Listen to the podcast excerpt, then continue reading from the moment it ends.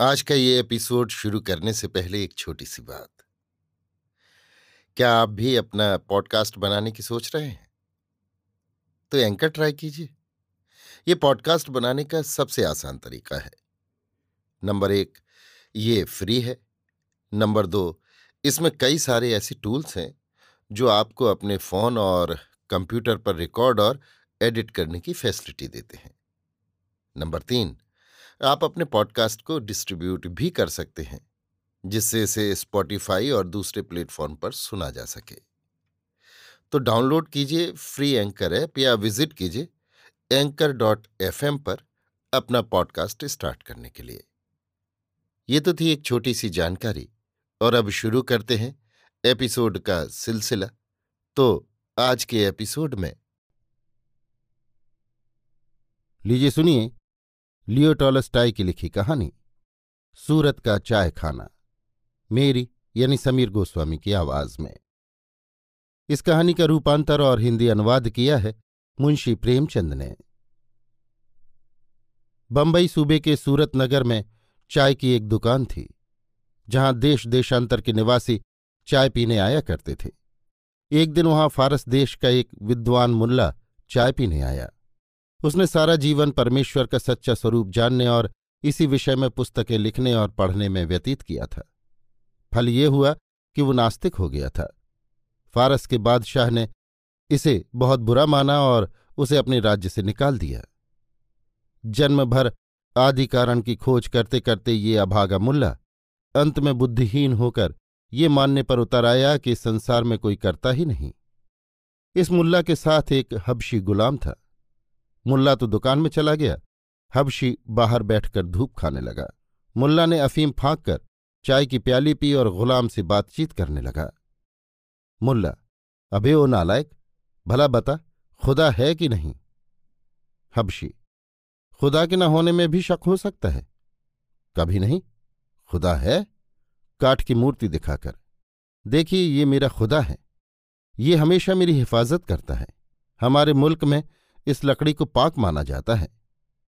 उस समय दुकान में और भी लोग उपस्थित थे। स्वामी सेवक में ये बातें देखकर एक ब्राह्मण देवता बोले, हबशी, तू अत्यंत मूर्ख है। परमात्मा कहीं जेब में समा सकता है। वो तो संसार का कर्ता, धरता और हरता है। उस सर्वशक्तिमान परम ब्रह्म के मंदिर श्री गंगा जी के तट पर बने हुए हैं। वहाँ के पुजारी ही उस परमात्मा का वास्तविक स्वरूप जानते हैं। दूसरा कोई नहीं जानता। सहस्त्रों वर्षों के उलट फेर से उन पुजारियों के सम्मान अथवा अधिकार और प्रतिष्ठा में कोई न्यूनता नहीं हुई, जिससे सिद्ध होता है कि भगवान स्वयं उनकी रक्षा करते रहते हैं। यहूदी, हरगिज नहीं, सच्चे खुदा का घर हिंदुस्तान में नहीं, ना वो ब्राह्मणों की हिफाजत करता है। ब्राह्मणों का खुदा सच्चा नहीं हो सकता। सच्चा खुदा तो इब्राहिम, इसहाक और याकूब का है। ये सिवा बनी इसराइल के और किसी कौम की हिफाजत नहीं करता। हमेशा से हमारी कौम खुदा को प्यारी है। आजकल जो हम गिरे हुए दिखाई देते हैं, ये दरअसल हमारा इम्तहान हो रहा है, क्योंकि खुदा हमें कौल दे चुका है कि वो एक दिन हम सबको यरूशलम में जमा कर देगा। उस वक्त वहाँ के पुराने मंदिर की शान दुगुनी होकर कुल दुनिया पर हमारी बादशाहत कायम हो जाएगी। ये कहकर यहूदी की आँखों में पानी भर आया। इस पर एक पादरी साहब बोले, झूठ, सरासर झूठ। तुम तो परमात्मा को अन्यायी ठहराते हो। वो सबसे प्रेम करता है, केवल तुमसे ही नहीं। माना कि प्राचीन समय में उसने तुम्हारी सहायता की थी। परंतु इधर उन्नीस सौ वर्ष हुए कि वो तुमसे अप्रसन्न है। इस कारण आज कोई भी मनुष्य तुम्हारा मत अंगीकार नहीं करता।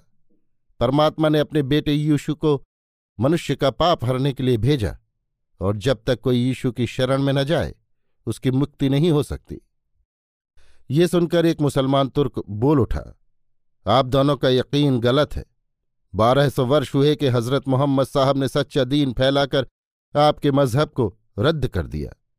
क्या आप नहीं देखते कि यूरोप, एशिया और चीन में दीन इस्लाम की रोशनी किस तेज़ी से फैल रही है? आप लोग खुद मानते हैं कि खुदा यहूदियों से खफा है, फिर इस्लाम कबूल क्यों नहीं करते? शिया काफिर है सुन्नत जमात बना और असली रब को पाओ। ईरानी मुल्ला शिया था। शियों पर यह कटाक्ष सुनकर बिगड़ा और कुछ जवाब देना चाहता था। परंतु हबशियों, ईसाइयों, तिब्बत निवासी लामा और फारस आदि देश देशांतर के रहने वालों में मत मतांतर विषय कैसा कोलाहल मचा कि वो कुछ न बोल सका। प्रत्येक मनुष्य यही कहता था कि मेरे ही देश में सच्चा परमेश्वर है और मैं ही यथार्थ रीति से उसकी पूजा करता हूँ। एक चीनी अलग चुपचाप बैठा चाय पी रहा था। तुर्क ने उससे कहा, भाई साहब, आप चुप क्यों बैठे हैं? मेरी मदद क्यों नहीं करते? मेरे पास आने वाले चीनी सौदागर सब यही कहते हैं कि आप लोग इस्लाम को सब मजहबों से अच्छा ख्याल करते हैं। आप इस मौके पर ज़रूर अपनी राय दें। चीनी, महाशयो, मेरे विचार में इन झगड़ों और लड़ाइयों का मुख्य कारण अज्ञान है। सुनिए, मैं आपको एक दृष्टांत सुनाता हूँ। जिस जहाज़ में मैं चीन से यहाँ आया हूँ, वो सारी पृथ्वी का चक्कर लगा चुका है। आते समय हम पानी लेने के लिए एक दिन सुमात्रा टापू के पूर्वी तट पर ठहरे। तट पर नारियल के वृक्ष खड़े थे। सबके सब जहाज़ से उतर तट पर जाकर वृक्षों की छाया में बैठ गए। इतने में वहाँ एक अंधा आया। बातचीत करने पर मालूम हुआ कि वो सूर्य के प्रकाश का तत्व जानने के निमित्त लगातार सूर्य पर दृष्टि रखने से अंधा हो गया है। हमारे पास आकर वो कहने लगा, देखो, सूर्य का प्रकाश पानी नहीं, क्योंकि हम उसे पानी के समान एक बर्तन से दूसरे बर्तन में नहीं ढाल सकते और वायु उसे हिला भी नहीं सकती। ये अग्नि भी नहीं, यदि अग्नि होती तो पानी से बुझ जाती। वो आत्मा भी नहीं, क्योंकि आँखों से दिखाई देता है। प्रकृति भी नहीं, क्योंकि वो नित्य है। बस सिद्ध हुआ कि सूर्य का प्रकाश न जल है, न अग्नि, न आत्मा है, न प्रकृति। तो है क्या? कुछ भी नहीं। इस अंधे के साथ गोपाल नामक एक नौकर था। अंधा तो हमसे बातें करता रहा। गोपाल ने नारियल की जटा और दूध से एक मोमबत्ती तैयार कर ली। अंधा गोपाल से बोला, गोपाल, देखो कैसा अंधेरा है। मैंने तुमसे ठीक कहा था कि सूर्य नहीं है। फिर भी सब लोग कहा करते हैं कि सूर्य है। परंतु मैं उनसे पूछता हूँ कि वो क्या है? गोपाल, सूर्य क्या है, ये जानने से मुझे कुछ प्रयोजन नहीं। हाँ प्रकाश को मैं भली भांति जानता हूँ। देखिए, मैंने ये मोमबत्ती बना ली है। यही मेरा सूर्य है।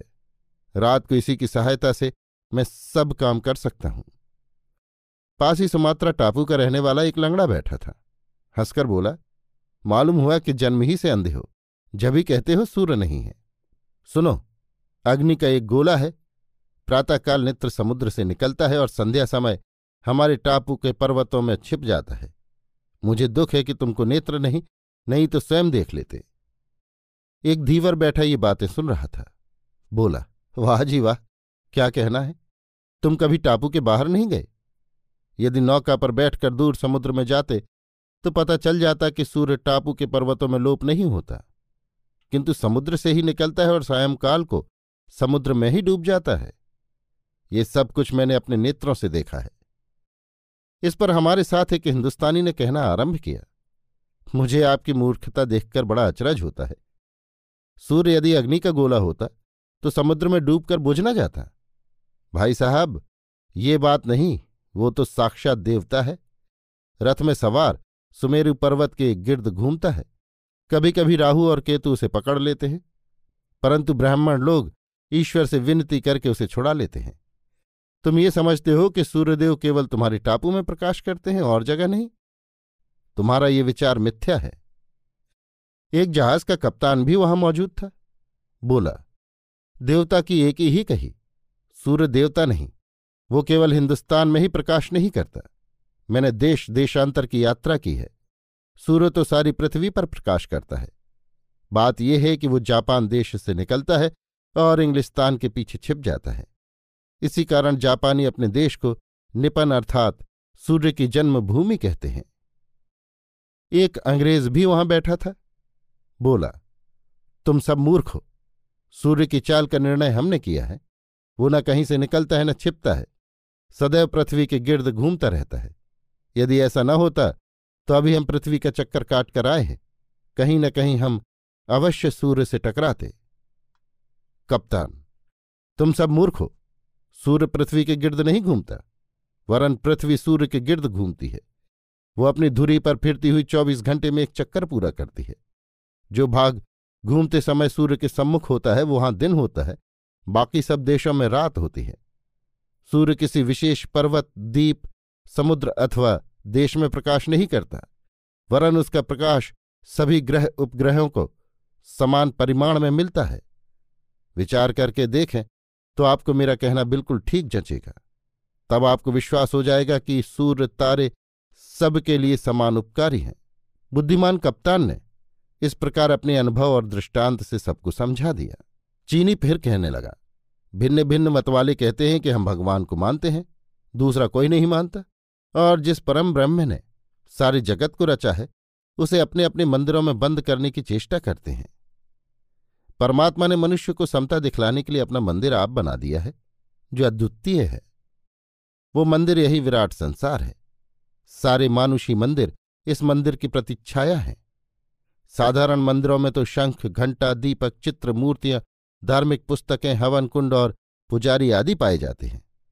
पर क्या कोई ऐसा मंदिर है, जहाँ समुद्र के समान कुंड, सूर्य चंद्र और उपग्रहों के समान प्रकाशमान दीपक और नभमंडल की तरह मनोहारी चित्र हों। क्या इस अर्ध सामग्रियों की, संसार की नश्वर वस्तुओं से तुलना की जा सकती है? ईश्वर की कृपा और दया की व्याख्या करने के लिए सांसारिक सुख सामग्री की अपेक्षा और कौन सी धर्म पुस्तक अधिक उपयोगी हो सकती है?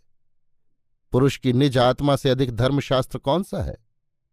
परोपकार के समान कौन सा बलिदान है और योगी के चित्त के तुल्य और कौन हवन कुंड है? जहाँ स्वयं भगवान निवास करते हैं। पुरुष की निज बुद्धि के अनुसार परमात्मा का ज्ञान होता है। ज्यो ज्यो प्राणी परम देव की कृपा और प्रभु की अपने चित्त में स्थापना करके उसे अनुभव करता है त्यों त्यों वो परमात्मा के समीप हो जाता है। इस कारण ज्ञानी को अज्ञानी से ग्लानी करना अधर्म है। योगी और महात्मा वही है जो नास्तिक से भी द्वेष नहीं करता। चीनी की वार्ता सुनकर सब चुप हो गए। अभी आप सुन रहे थे लियोटॉलस्टाई की लिखी कहानी, सूरत का चाय खाना मेरी, यानी समीर गोस्वामी की आवाज़ में। इस कहानी का रूपांतर और हिंदी अनुवाद किया था मुंशी प्रेमचंद ने।